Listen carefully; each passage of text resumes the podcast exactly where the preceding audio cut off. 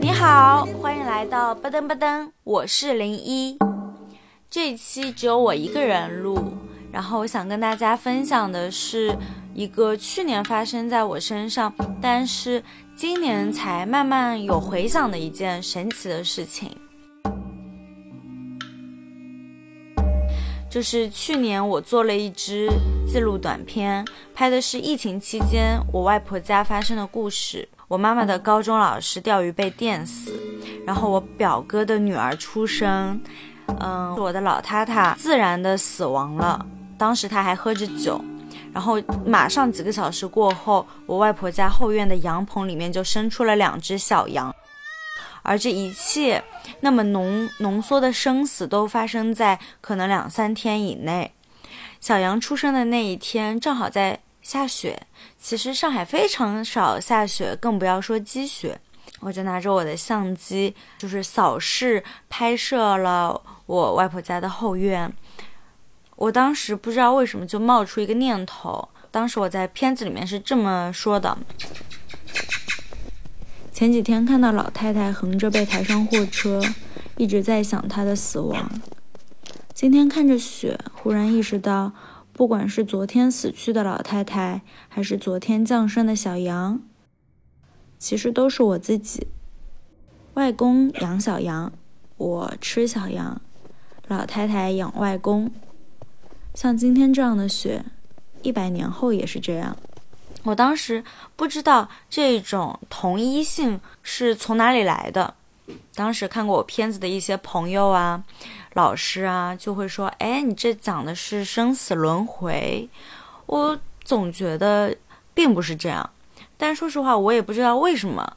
我当时就觉得一切都是我自己，我和土地密切相连，我不是人类，我好像不只是自己。就是我好像忽然终于不再只关心自己了，嗯，然后熟悉我的朋友可能也知道，我从嗯今年以来一直在间断的做一些冥想训练，不管是早上坐地铁会冥想十五分钟，或者是去了一个寺庙打坐了两三天，会很关注冥想正念这些事情。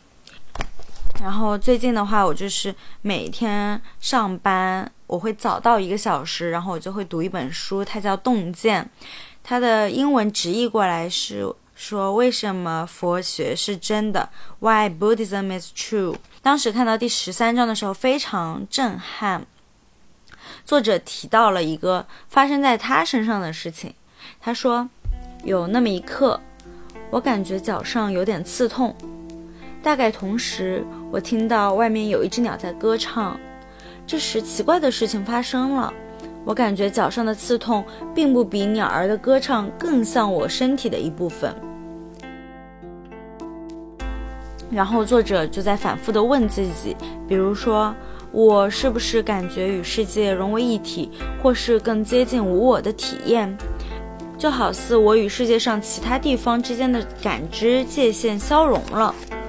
然后作者就自己问自己说：“我感觉鸟儿的歌唱是我的身体的一部分，还是我感觉脚上的刺痛不是我身体的一部分？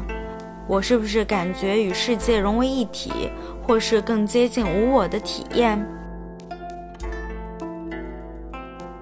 当脚和鸟儿内在刺痛和外在歌声之间的界限变得模糊时，我的感觉是与世界融为一体了，还是感觉自己更虚无缥缈了？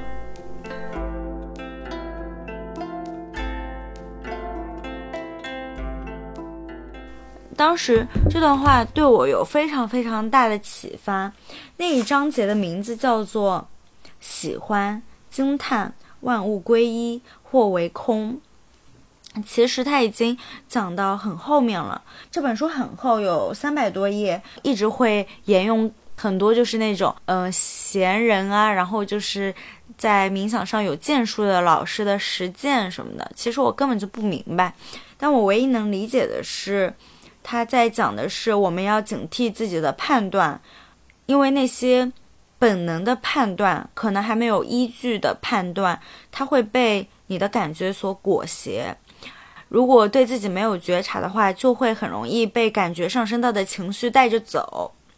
然后他这本书主要的就是让我们体会那个感觉，而不是遵从那个感觉。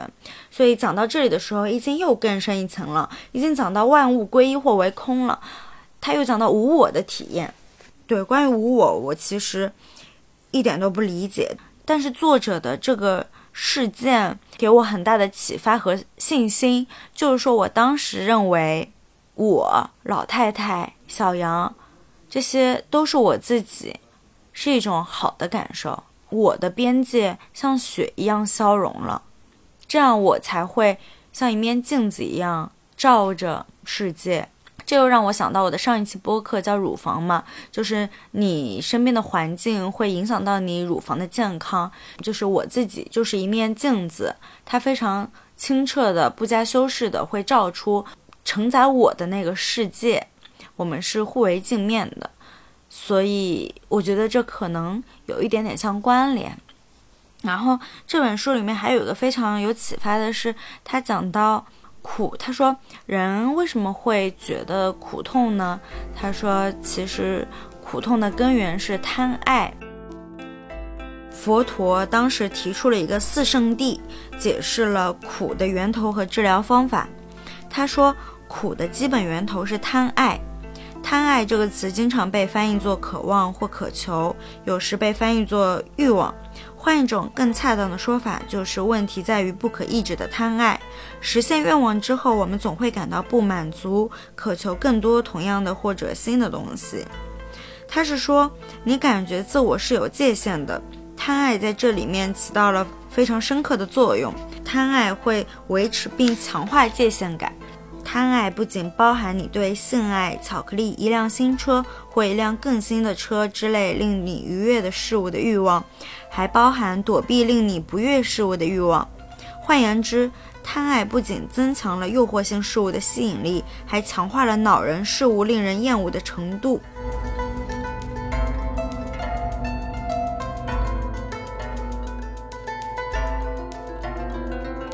我觉得这非常有意思，就是我第一次去黄山紫露寺冥想了两三天吧，就是一个周末的时间，全程是要不说话，然后不能玩手机，不能看书，不能有其他嗯思想信息的输入，就是只能在打坐。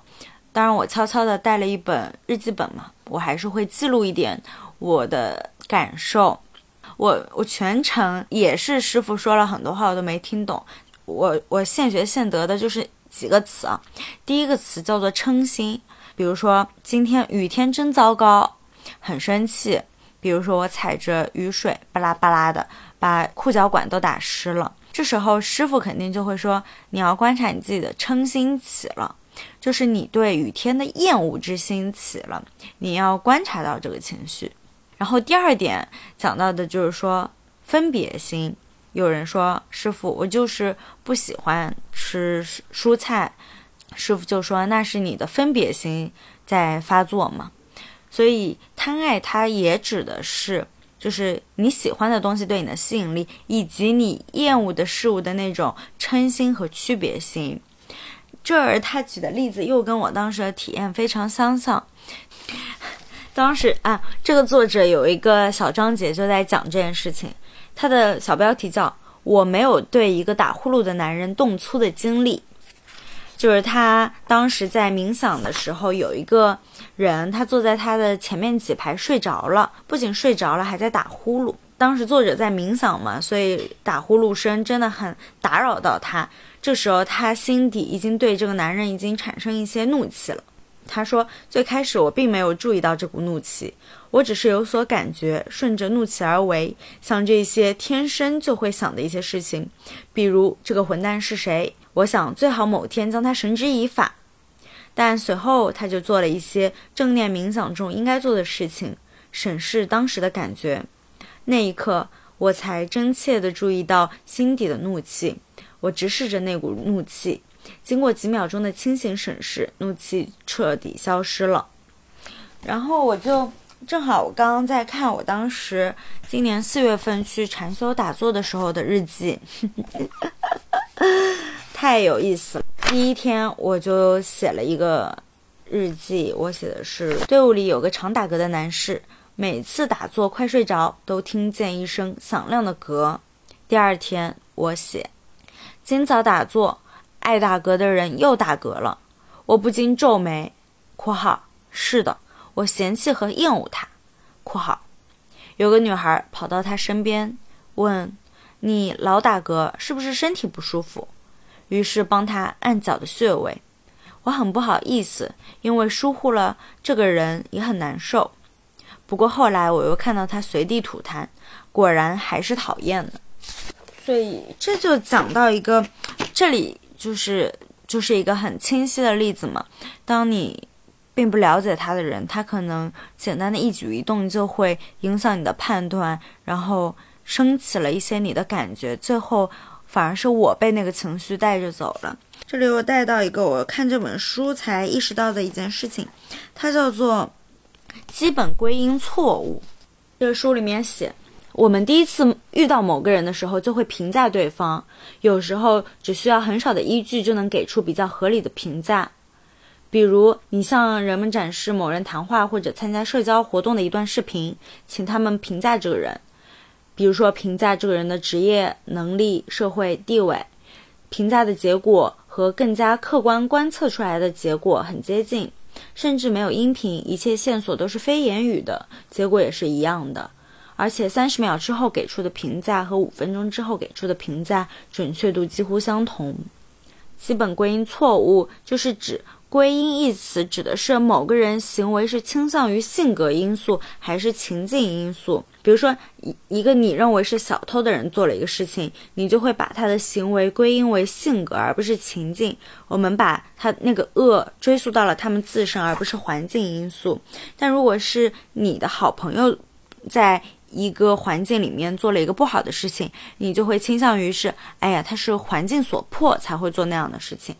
所以他讲到了人们的这个判断是很有误解的哦，我也不知道为什么就想磕磕巴巴的录这些，反正我觉得冥想带给我很多很不错的东西。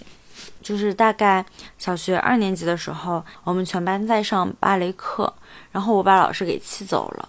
老师走之前说了我一句话，就说。你怎么可以这么以自我为中心？我当时对这句话真的百思不得其解。我心想，如果我不以自我为中心，那我还能以什么为中心呢？人活着不就是感受自我就已经是最大的极限吗？但是后来我才，我才，我我就是不知道为什么，就忽然很愿意去相信没有自我这件事情。书里面也说，他说有自我是生出苦难的必要条件，只有你占有牙齿，牙痛才会伤到你。如果我不牵扰于那个声音，它也就不会牵扰我。嗯，书里面的一句话，我已经把它当成了个性签名。他说：“坏消息是你不存在，好消息是你便是一切。”我很相信这句话，我也相信。人活在这个世界上，非常的微小。刚刚不是说到苦的根源是贪爱吗？书里面也给了一些解决方法，不给事物附着这些评价性的情感内涵，其实就是不给事物归因太强的本质，正是自由的源头。细致清晰的体验感觉，而不是不加鉴别的被动遵从感觉。持续佛学修行可以丰富情绪，使人的情绪变得更敏锐，使人变得更幸福喜乐。我认为一个人对待世界的方式可以更自由、更快乐、更喜悦。然后我对这本书的阅读可能也就到此为止了，至少到今年为止。嗯，所以我祝大家不存在，也祝大家就是一切。猎人的一只眼大，一只眼小，棕熊的嗓门大，黑熊的嗓门小，猎人